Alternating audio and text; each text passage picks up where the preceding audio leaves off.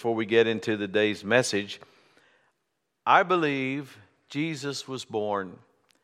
He lived, died, and rose again so I could be redeemed from the curse of the law, which consists of spiritual death, sickness, poverty, mental illness, and family disasters. So, therefore, I refuse to accept any of these things. And I resist the devil from whom they come with the authority of the name of Jesus and the spoken word of God. And according to Jesus' own words in Mark chapter 11 and verse 23, as I believe in my heart and confess with my mouth, I will have what I say. Amen. Faith works. Praise the Lord. Praise the Lord. Our Father God, this morning we are so thankful for this season. We're so thankful for your presence. We know, Lord, that every day we live is a gift. And every day we live as redeemed believers, we are celebrating the goodness of God and we're celebrating the birth, life, death, and resurrection, and ascension and glorification of Jesus Christ. Thank you, Lord, that you have made us to sit together with Christ in heavenly places.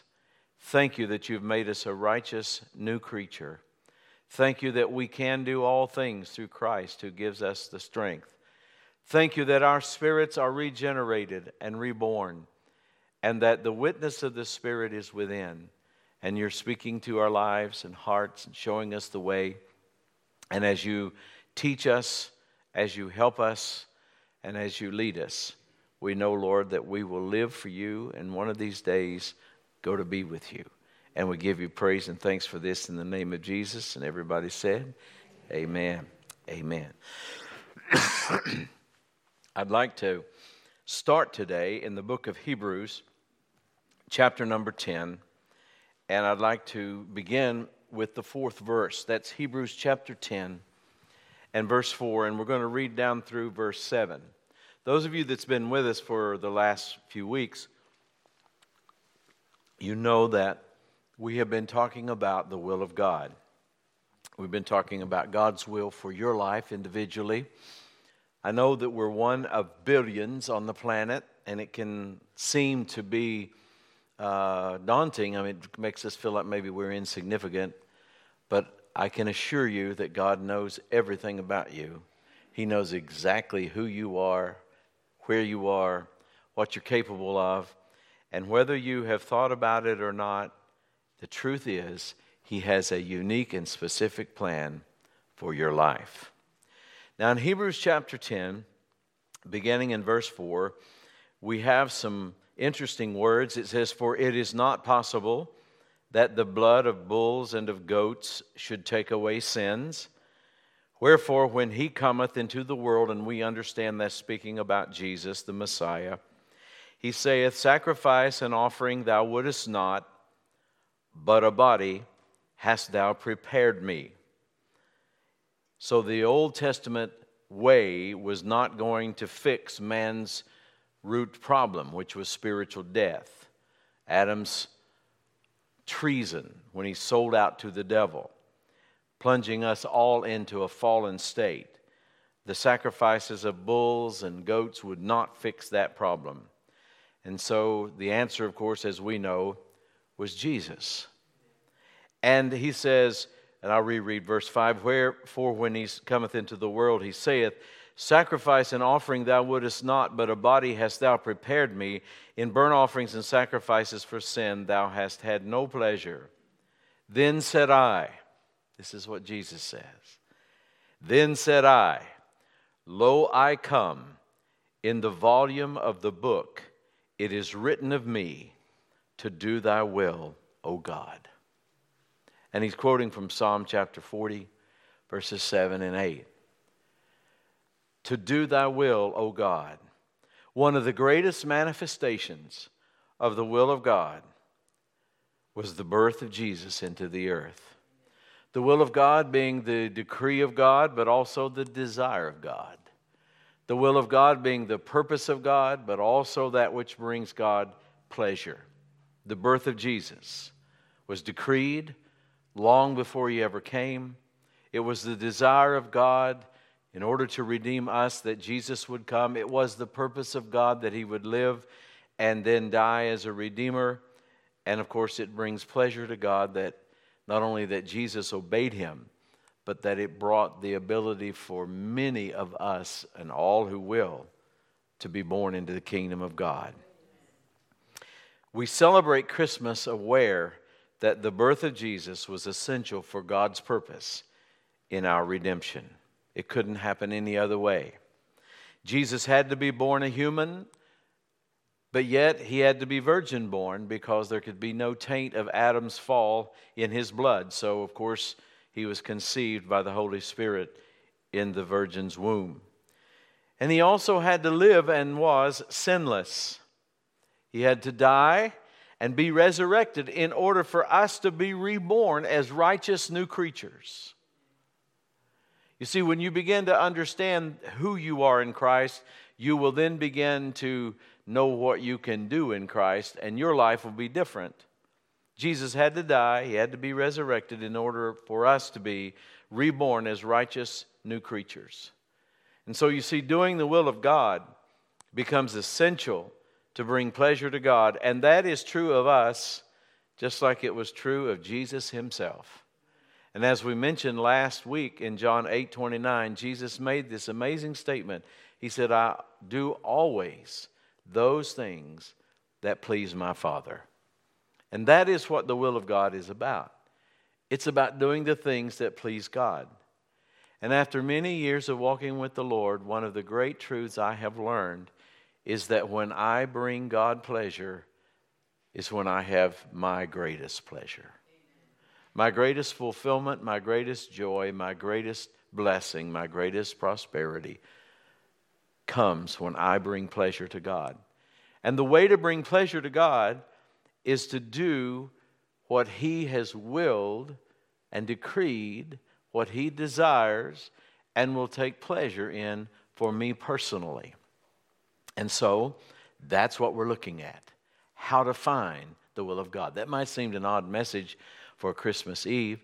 But uh, we needed to finish this. We started it four weeks ago. We needed to finish this because as we close this old year and begin a new year, and we end the, the, the old in a time of celebration, and that's great. But I want to know what I'm supposed to do next year, don't you? I want to know where I'm supposed to be. I want to be in the will of God because I know that's where the greatest blessing of God might be. One of the things about examining and exploring what something is, one of the great helps in many cases for that is to find out what something isn't. Many times, you know, we find out what something is as we eliminate the things that it's not. And I want to just take a little bit of time this morning to talk about ways that God does not lead us. Since we're talking about the leadership of the Lord, we're looking, we're looking at Jesus as being the ultimate of the one who came in the volume of the book to do the will of God. Well, then, how do I live that kind of life myself? Well, I've got to know how God doesn't lead me so that I don't get sidetracked.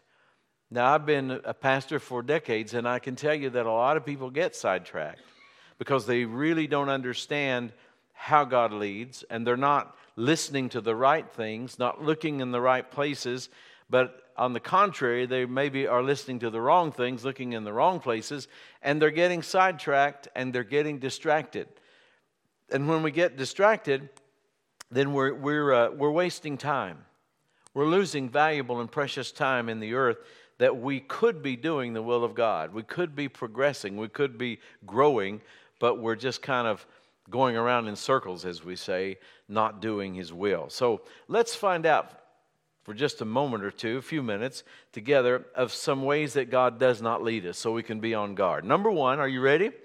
God does not lead through circumstances. Now, that is a light bulb moment for a lot of people in the church world because a lot of Christians believe that that's one of the ways God leads us is through circumstances. But God does not anywhere in His Word say that He leads us through circumstances, whether good or bad. See, a lot of people believe if everything's kind of going well, I must be in the will of God. And then a lot of people also believe that if things are not going well, if I'm having struggles, if it's tough, if I'm having opposition, I must be out of the will of God. Well, both of those things are not uh, reliable indicators of the will of God. I mean, think for a minute. If everything had to go well to indicate you're in the will of God, then the Apostle Paul was almost never in the will of God, was he? But we, we look back 2,000 years and we see that his voice was probably next to Jesus himself the most prominent voice for Christianity in two millenniums. But everything wasn't always easy for him. And also, you have to understand that even if things seem to be going good at the moment, that also doesn't say to us that we must be in the will of God. Because what you have to understand about circumstances, and this is really the main thing about this particular point that you need to understand, is that circumstances in the world are subject to some kind of influence and some degree of control of the devil. Because in 2 Corinthians 4 4, the devil is called the God, that's a little g, meaning a lord or ruler of this world. This world system has the hand of the devil in it since the fall. You and I are in the world, but we're not of the world. God's will for us doesn't come based on the circumstances we find ourselves in at this moment, but God's will comes from heaven. Good and perfect gifts come from above. And it's those good and perfect gifts and that will of God that we want in our lives so that no matter what the circumstances, good or bad or indifferent, we can walk in the blessings of God. So we do not look at natural circumstances. Well, you know, if the third car that passes my house is blue, I'll know it's God. I mean, you know the devil could try to have a blue car go by your house just to get you completely off track. Well, if so and so approves, listen, there is no approval more important than God's. And I can almost guarantee you, if you live long enough and you do the will of God, somebody's going to disapprove. And so we can't we cannot do that. That brings us to the second way that God does not lead us, and that is God doesn't lead us through popular opinion, consensus, or fads. We're not led by people. We're not led by social media. We're not led by influencers, quote unquote. We're not led by people and their opinions and their ideas, what's hot at the moment, what's popular at the moment. That is not how we're led.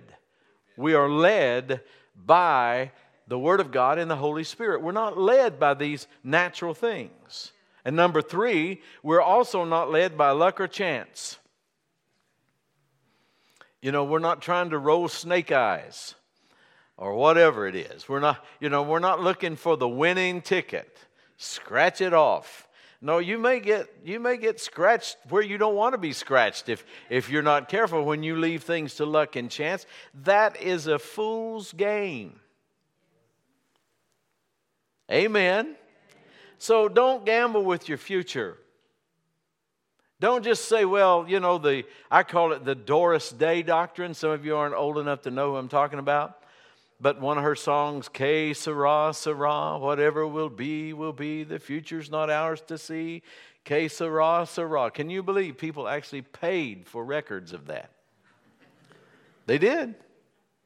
And I call it the Doris Day doctrine. Just whatever will be, will be. You know, I'm just going to take a gamble and I hope it all turns out. Well, for most people, it ain't turning out. Amen. And then, number four, this is the last one I want to cover the fourth way God does not lead us is by dependency on, quote, spiritual people. Now, this hits home for charismatics and Pentecostals particularly because we believe in supernatural manifestations of the Spirit that include gifts of revelation, which are uh, the gifts of the word of wisdom, the word of knowledge, and discerning of spirits. We believe that God can and does supernaturally reveal things. And we believe in these uh, manifestations of the Spirit that are called divers kinds of tongues, interpretation of tongues, and prophecy. And those are supernatural utterances, prophecy in a known language, tongues in a language given by the Holy Spirit that's unknown to the speaker, not unknown to God, but if it's given publicly, it needs to be interpreted. And so, therefore, God can bring a message through those utterance gifts, many times which carry with it revelation. So, sometimes more than one gift is operating at a time. But so we believe in that. We believe in it. But nowhere does the Bible say that we are led when it comes to the will of God for your life individually and particularly. Nowhere does it say that you have to do what brother so and so or sister so and so thinks or says you should do. And also understand this not everybody who says, Thus saith the Lord, is legitimate. And not everybody who says, Thus saith the Lord, is accurate. Some are totally illegitimate and charlatans. Others are honest, but they're just honestly wrong. So, what do we do with words, we call them, or supernatural utterances of the Holy Spirit? And as I said, we believe in them. In the first of October of this year, the Lord spoke to us about 2024 being a year of visitation. And we believe that. We believe it's a word from the Lord. And so, next week, particularly on New Year's Eve Sunday, we're going to be talking about preparing for visitation. So, you don't want to miss next week. But we, we believe it's from the Lord, and, uh, and we, we act upon it. But what if we would have heard some kind of a crazy word that would have been contradictory to what we know is right? What if it had contradicted the Bible? What if it would uh, contradict what we have as a witness in our own heart that God is, excuse me, that God is already saying to us. Well, if it's not witnessing with the word, we throw it away. If there's no witness in our own spirit, then we put it on the shelf and prove it. We don't just act on anything and everything that people say. But again, as I say, we believe that when it's legitimate and when it's real, that we can, we can have great blessing through God revealing things to us. You know, in the beginning of this year, the Lord spoke a word to us about 2023 being a year of breakthroughs and blessings. And I, I'm telling you, this, there are some of the most tremendous testimonies of breakthroughs and blessings this year that we've ever had in any year that we've ever been in ministry. It is amazing what the Lord has done in your lives and in our lives, all of us as a church family. It's wonderful. So we believe in supernatural utterances and revelation gifts, but we are not led by, quote, spiritual people because sometimes people can miss it. Amen? All right. How does God lead us? That's really what we want to get to. How does God lead us? Well, number one, God is a spirit and he leads us spiritually. That's his nature, that's who he is. God is not a human, he is not a man. Uh, he's, he, he's not a natural being, he is a supernatural being, he is a spiritual being. And so, being a spirit, he's going to lead us spiritually. And the two primary ways, everybody say two ways. These are two primary ways that God is going to lead us. Number one is through the written word which Jesus himself said in John 6 63 that the words I speak are spirit and they are life.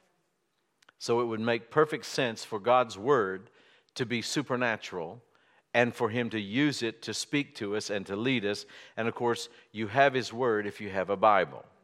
So, the first way that God leads us is through the written word, the living spiritual word of God. And the second way is when the Holy Spirit bears witness with our own spiritual nature, or as it's called, the inner man. That's the two primary ways that God leads us. And, and that witness of the Spirit is Romans 8 14.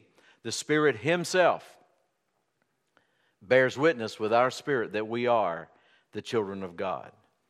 Now, you might say, well, you know, that sounds all very spiritual and that sounds, you know, all very churchish, churchy, you know, and and uh, but you know i'm not so much interested in a lot of those kind of things well if you're not interested in this you're not really interested in your future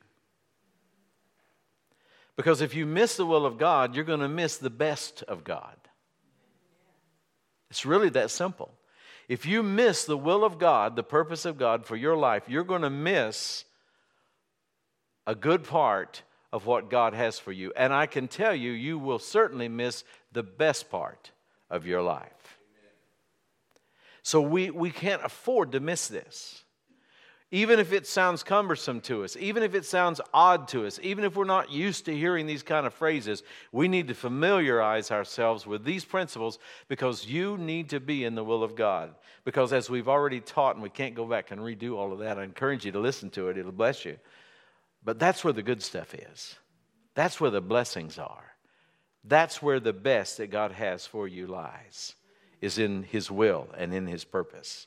So let's look at these two things this morning, taking just a little bit of time with each one of them. You could spend much, much time on both, but uh, we're going to uh, we're going to uh, take not quite so much time, hopefully, and get some things over to you that will help you, especially as you're seeking God. And I hope you are as we end the old year, begin the new year. I hope you're in the presence of the Lord, some extra time in His presence, especially with time off work and, and all of the things that we do in this season. I hope that you're spending some time before God and let Him speak to you. And if you need to make adjustments, just make them.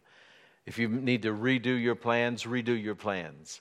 And if you don't know where to move and what to do and where to go at this moment, then just sit tight and seek God until you do know. Don't try luck and chance. Don't guess. Don't just go ask somebody else what they think you ought to do. Don't look at your circumstances to try to decide it. Don't look at popular opinion to see what everybody else is doing. But look to God and let Him lead your life. Amen? So let's look at the first one the written Word of God. How does God lead us through the Word? Well, he leads us through what he has already said. God spoke his word. This word was God breathed to the writers of old, and it was inspired, as we know. God spoke this word so that it could be written, recorded, kept, and it was written down and kept that it could be disseminated, that it could be passed on from generation to generation. It was spoken so it could be written. It was written so that each succeeding generation, that includes you and me, could speak this word. I can speak words that Elijah was able to speak. I can quote promises that Moses quoted. I can speak things that the Apostle Paul spoke because it was written down. It was originally God breathed. And because it is a living book, as we pointed out, John 6 63, Jesus said, The words I speak to you, they are spirit and they are life. Because it's a living book, that means every time I open it and speak it, it's as if it's the first time. God doesn't hear my voice from heaven to earth. He doesn't hear my voice as I speak His word and say, Huh, I haven't heard that in a while. He never answers me with, Are you sure that's in there? No, if I'm speaking His word, it's just as if He just spoke it. He uses your mouth to speak His word. That's the way He's always done things. The coming of Jesus that we celebrate in this season came through the word spoken all the way back in the third chapter of Genesis after the fall of man, the first prophecy of Jesus Christ, the first prophecy of the Messiah, came when God Himself spoke it. It was reiterated and it was brought to fulfillment all through the generations until finally it was consummated in the birth of Jesus Christ in Bethlehem 2,000 years ago. And as far as God is concerned, that just happened because in the realm of the Spirit, there's no such thing as time. So God's word is always a right now word. It's never an old word, it's never a leftover word. It's never something that was said yesterday, it's always something that's being said right now. That's why your faith is always now. It's not a leftover, it's, it's not something that's going to happen. It's always right now. That's the Word of God. It is a living thing. And God hearkens to the voice of His Word. Uh, I mean, he, he responds, he moves. Even angels hearken to the voice of the Word of God. And so it's important that we look into the Word of God daily, that we are constantly feeding on the Word of God. Now, you're not going to understand everything you read the first time you read it. It will take time to put together context and do the things necessary with the Word in order to fully get the benefits of it. But even if you don't understand it all, even if you read things that at the moment you can't seem to get your mind around, you need to understand it is still a living word. It's still getting into you. And if you'll stay with it, it's going to be revealed. I think about my own life. My parents got saved when I had just turned five years old in September. They were born again in November of that same year, 1962. So I'm, yes, I'm kind of old. But anyway, um, and for all these years, I have been listening to preachers preach and teachers teach, and people read scriptures and sing songs and worship God. And um, in those beginning days, those early days when I was just five years old, preachers would preach. And, you know, those days, uh, we, they didn't have, I mean, the churches that I grew up in, they didn't even have nurseries. Uh, you know, they had Sunday school classes on Sunday, but other than that, if if a family went to church, you you the whole family went to church. And so I received some pinching and spanking and sometimes I'd go to sleep on my mother's lap in the midweek service, you know, the, the, the prayer meeting we called it. I don't know why they called it prayer meeting. They did very little praying, mostly talking. But anyway, I, I have I've went to sleep on people while they taught and all that, and uh, preached but I didn't understand it all. I didn't know everything they were saying. They would quote words, and, and you know, uh, to be fair, sometimes things would be misquoted and words would be mispronounced. You know, we, we, we weren't, you know, we weren't all intellectuals, that's for sure. But uh, the point is that living word began to work in me. And over the years, different pieces began to be put together. And I would come back over scriptures and come back over those stories. And you would begin to hear other people preach and teach, and, and it would begin to fall in line. And so I'm telling you, don't give up on your Bible. And here's something you also that'll help you a lot as you read the Bible and study it is take the word literally. Unless a type or a metaphor is the only reasonable conclusion, take the word literally. You say, well, what do you mean? Well, I'm just saying when he says they shall lay hands on the sick and they shall recover, take that literally. That's what that means.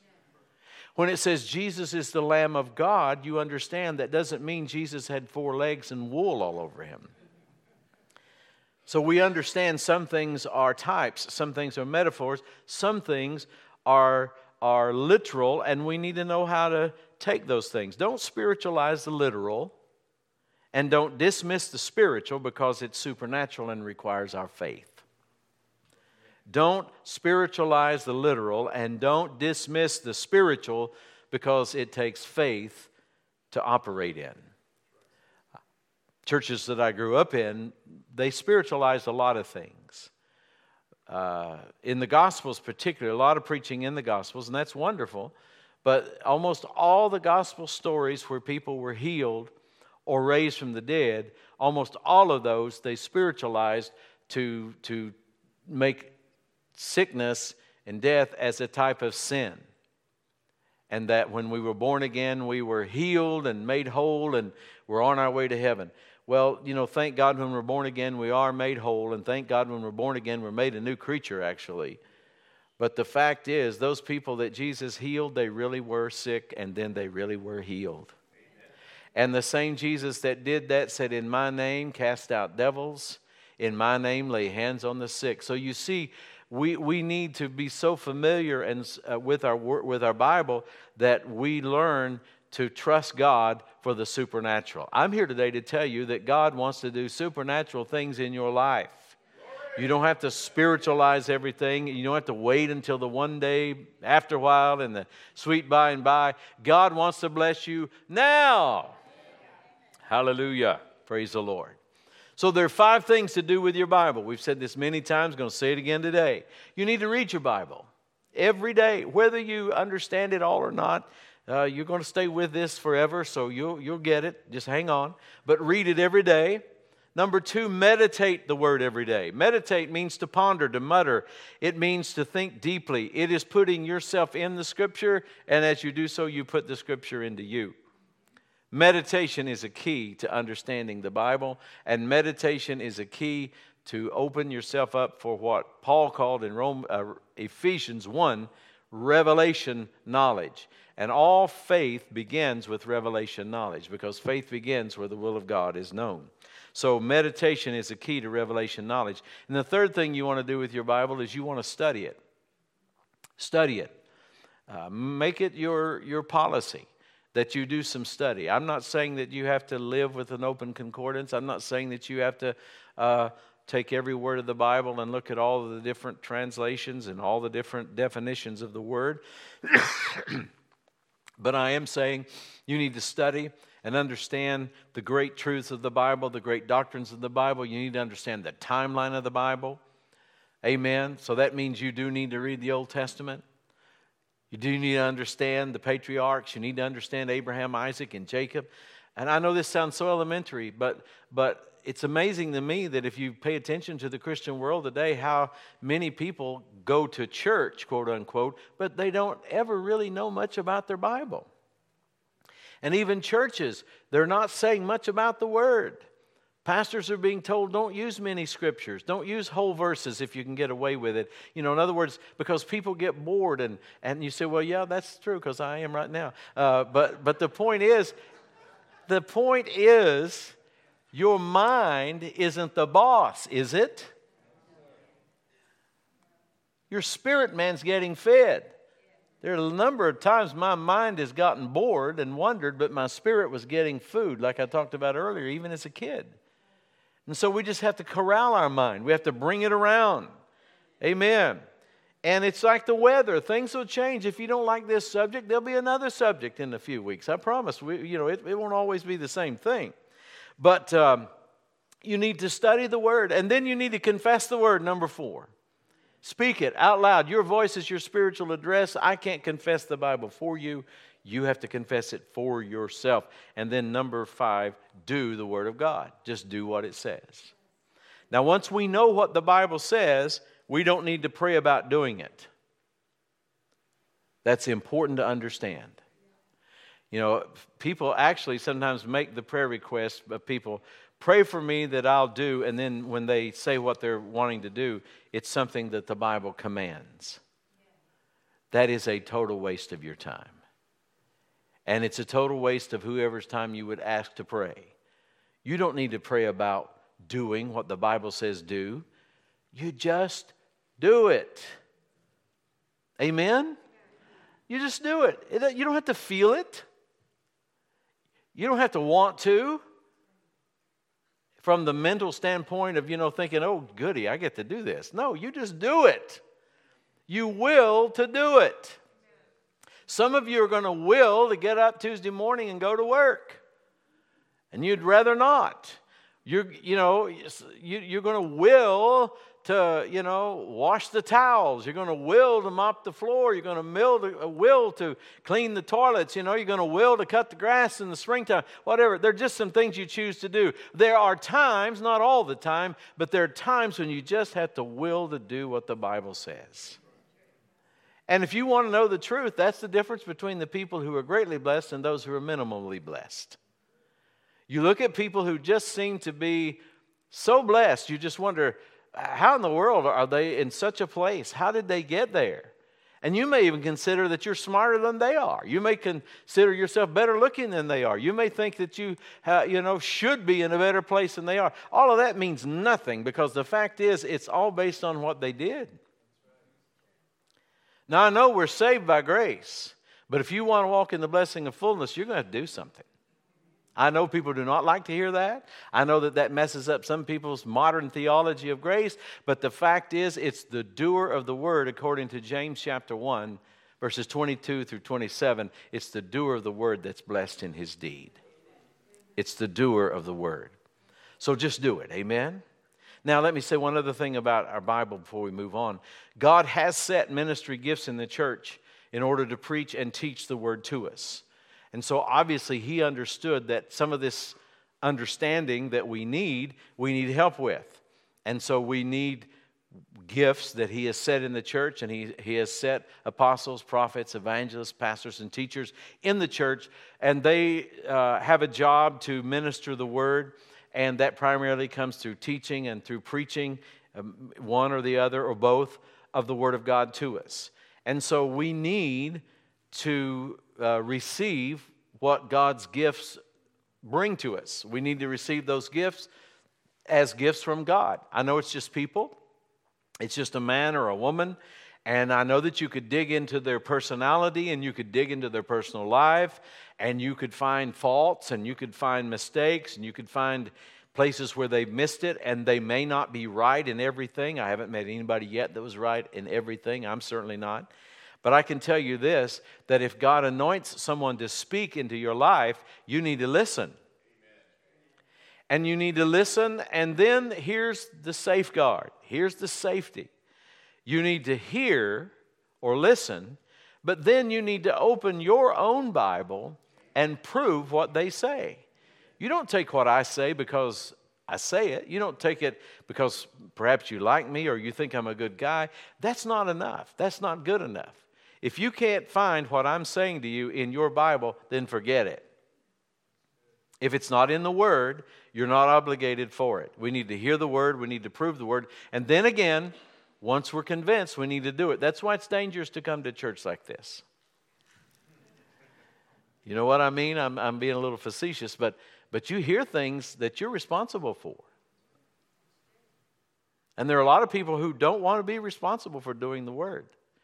They would rather live in ignorance. But the problem with ignorance is it ain't fun. The old saying, ignorance is bliss. I don't know who came up with that. It's not true. What you don't know will hurt you, what you don't know will cause suffering. Amen. All right, let's get into the second way, and we're going to close today and let you go eat your lunch and all the stuff you have planned for the day. And uh, we're mindful of your time, but I do have a few things I want to share with you that I think will help you. Because the second way that God leads us is through the inner man, through our spirit. We are spirit beings. God is a spirit, John 4 24. And so he leads us through spiritual means. The first means is his word, his written word, which is spirit and life. And the second is this inward witness, where the Holy Ghost lives inside of us. We're a three part being, we're spirit, we possess a soul, which is our mind and will, intellect, our emotions. And where the seat of our will is, where we make decisions, I will or I won't. That's the soul. And then, of course, we all know what the body is it's the house we're living in. So when God leads us, He doesn't lead us through our flesh or our body. We don't go by feelings, goosebumps, hot flashes, cool chills, nothing like that. That's not how He leads us and we, we aren't led by emotion, highs or lows. Well, I just feel this. You know, the only man in the Bible recorded that he went by his feelings was deceived. Did you know that? The only man in the Bible that it just is clear that he was led by his feelings was a man named Isaac, the son of Abraham, the father of Jacob and Esau. He said, It feels like Esau. Guess what? It wasn't Esau, it was Jacob. And I can promise you that if you try to be led by the Lord by your feelings, by your emotions, you will be like a wave of the sea driven with the wind and tossed. You will be coming one direction one day and a completely different direction the next day. You'll be up and down and everywhere in between. We're not led by emotion, we're not led by our soul, and that includes intellect. You know, a lot of times people say, "Well, you know, I just I just have a I just believe in common sense." Well, I do too. I believe in common sense. If I'm on a busy street, and uh, there am I, and I'm at an intersection, and traffic is going all these different ways. I believe in common sense. I want to watch and not step out in front of the truck that's barreling down the street. I believe in common sense. If if somehow or another I I bought some bacon and I bought it a long time ago and I opened it up and, and then I go and one day I decide I want some bacon with my eggs and I open it up and it's this strange color and it's kind of green looking and smells funny. I've got common sense. I'm not eating that bacon. so there is a place for that kind of, of sense, but the problem with common sense is it's just all too common. We're talking about being led by the Lord. We're talking about your future. We're talking about ending up hearing Jesus say, well, hearing the Father say to you, Well done, good and faithful servant. You know, he can't lie, don't you? He can't say, Well done, if you haven't done well. And so we're, we're talking about our life, what kind of life we're going to have. So I can't, I can't leave it up to my emotions and I can't leave it up to my intellect. My, my thinking is just too limited. There's just too much I don't know. And that's true no matter how much education you have. And that's true no matter how many books you've read. And that's true no matter how many smart people you hang out with.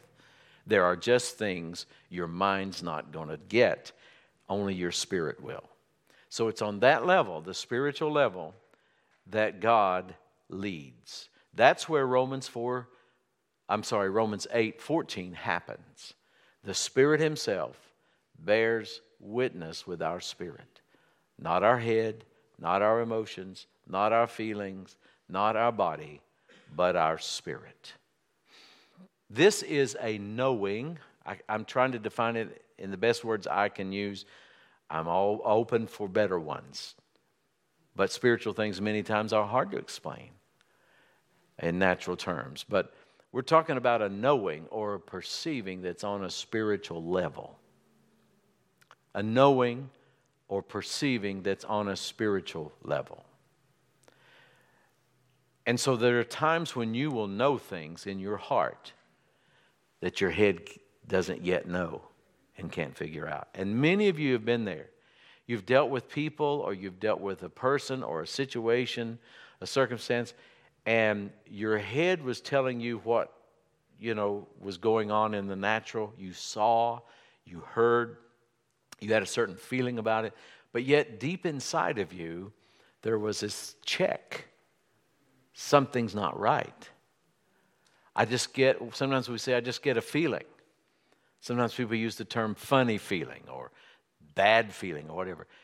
When that happens deep within that's your spirit trying to warn you that's red lights going off. That's sirens going off. The Lord trying to get your attention. Because not everything, as they say, that glitters is gold. And not everything that smiles has your best interest at heart. And not everything that's hot is worth pursuing. That's a word for the singles.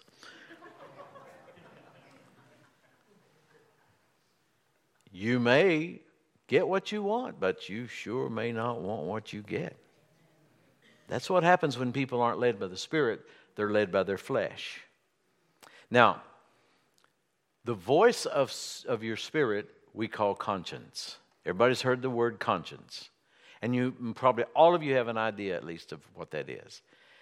But in the real sense of the word, your conscience is the voice of your spirit.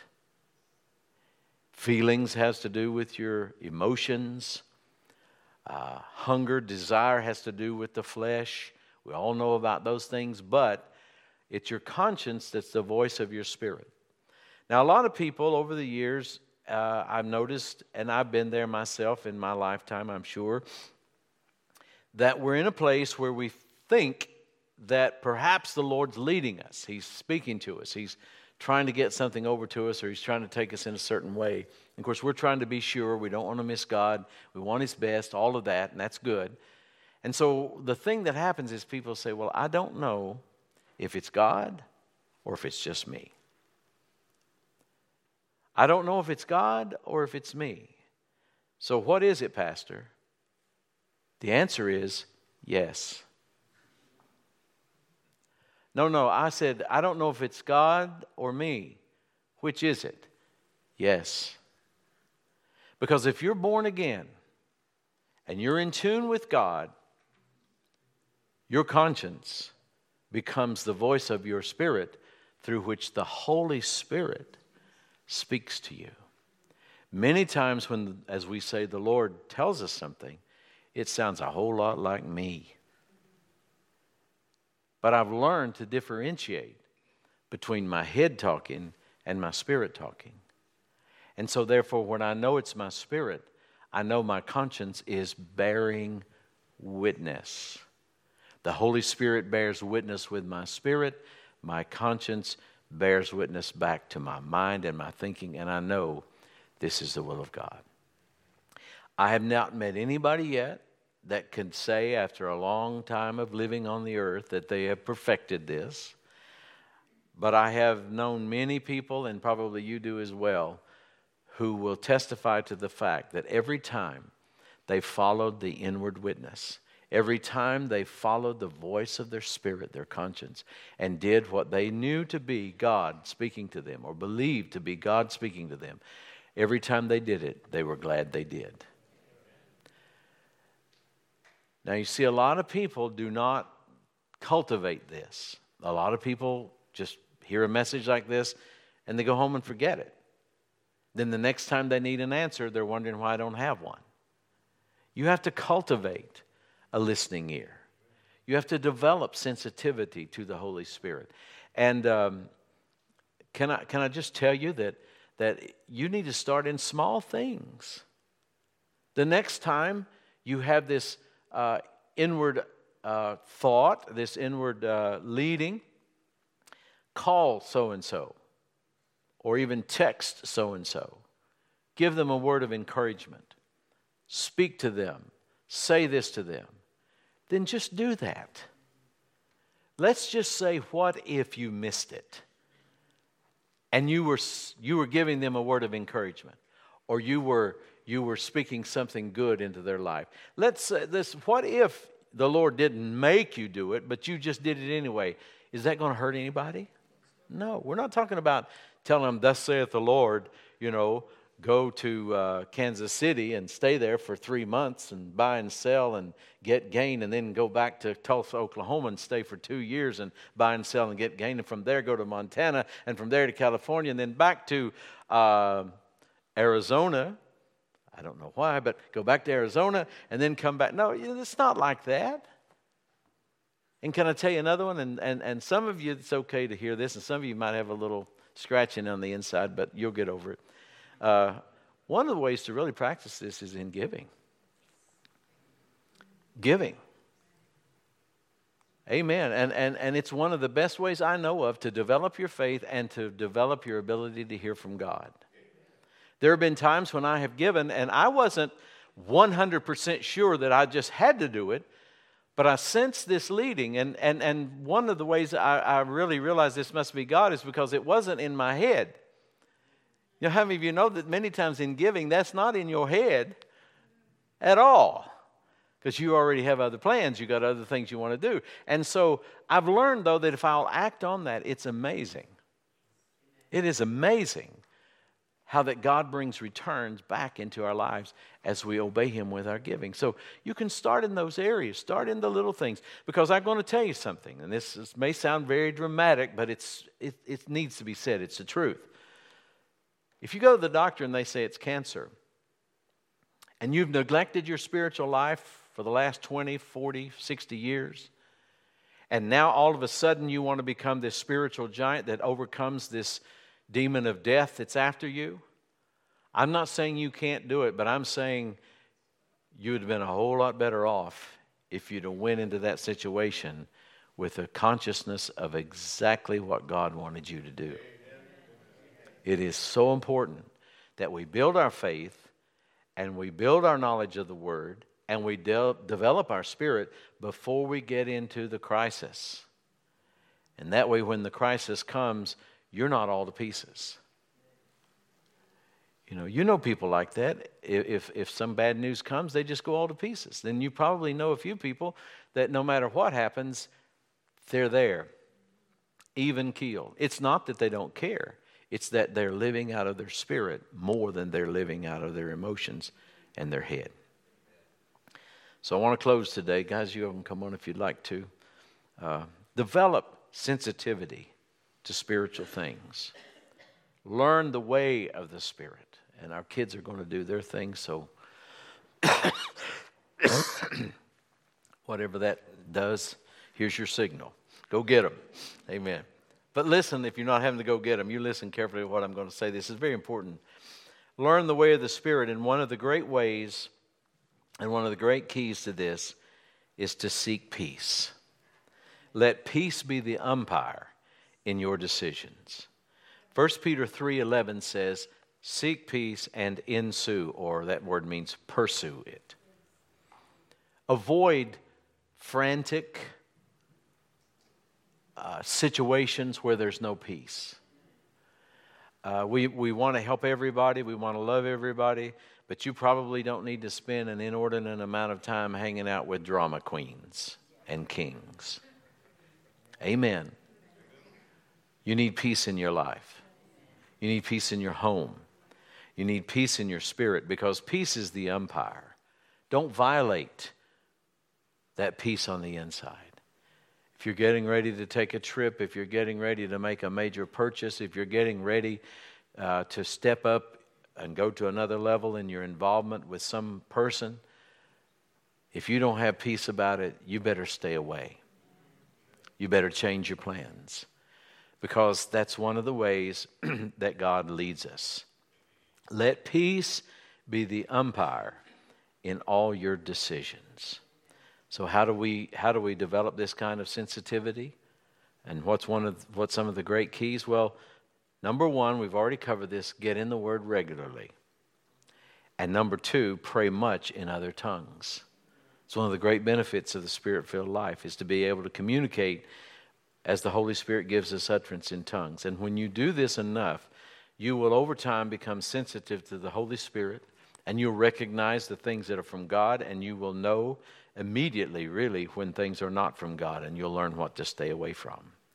And if we consistently practice these two spiritual activities, we'll know His will and we'll be ready for any further leadings He might want to do. There are some spectacular ways that God leads the appearance of angels, those kinds of things.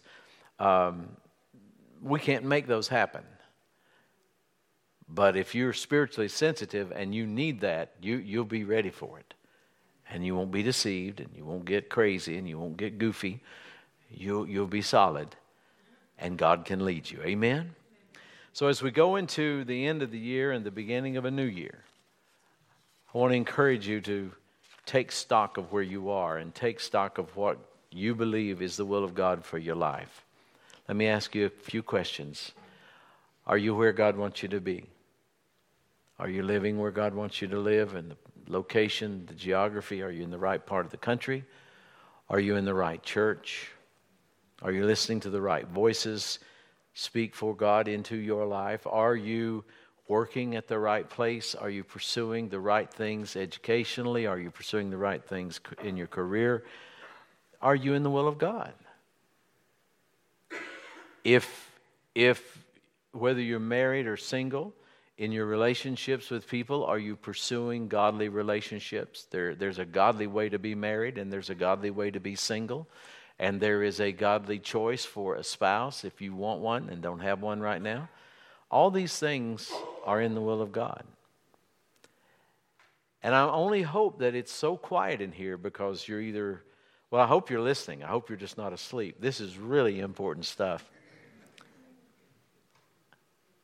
It's so important. God loves you so much, He does not want your life to be a mess. He does not want your life to be one uh, disaster after the other. God doesn't want you to live your life cleaning up messes. God wants to bless you with great abundance. Amen. Let's pray. Father, we've come to you today with thanksgiving and we approach your word so that it may teach us and guide us. I ask you, Lord, that if there's anybody here under the sound of my voice that's not right with you, maybe they've never received Jesus, Or maybe they're what we call a backslider. They've known the Lord, but they've walked away and just neglected the things of God. I pray, Lord, that in any case, they would ask you now to forgive their sins. Believing with faith in our hearts that Jesus was born, He lived, He died in our place as our substitute, and rose again from the dead to give to us that same life and to infill us and indwell us by that same Spirit that raised him from the dead. That we can now, by faith, confess Jesus, come into my life, be my Lord. I receive you now as my Lord and Savior in the name of Jesus. Head still bowed and eyes closed. I just say this if if that's you in the building and you prayed that prayer, then I'd love to see you after this service for a brief minute. We'd like to minister further to you. We have some materials we'd like to give to you. We'd like to help you in a new start in the things of God. It's the best Christmas gift you would ever get. And if you're in a situation uh, that you're not here, maybe you're watching online and you pray that prayer, please contact us. We'd like to minister to you further. For just one more moment, with heads bowed, eyes closed, you're a believer. You're right with God. If Jesus came back in the next three seconds, you're going to heaven. You know that, and that's settled. And I'm very grateful if that's the case for you. But what if he doesn't come in three seconds? What if he doesn't come for 30 years? What if He doesn't come in your lifetime? And you physically die and you go to be with the Lord that way? How are you going to meet Him? Do you expect to hear Him say, Well done? Do you know that you're in the will of God? Do you know you're where you're supposed to be? I cannot answer that question for you, and I can't force you to get that right. I can only present truth to you. You have to choose how you act on it. But if you want 2024 to be better than 2023, I'll go so far to say as, as to say if you want 2024 to be the very best year of your life, then it is absolutely essential that you are in the will of God. Will He love you if you're not in His will? Sure, He does. Just like every parent here has always loved their children, whether or not they did what they wanted them to do. But as every godly parent and good parent knows, there are certain rewards that only come to those who are obedient and those who are drawing near.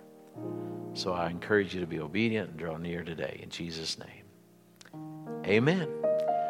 Thank you, everybody. Now we are going to. Uh, have a little presentation from the kids. We're, we're ready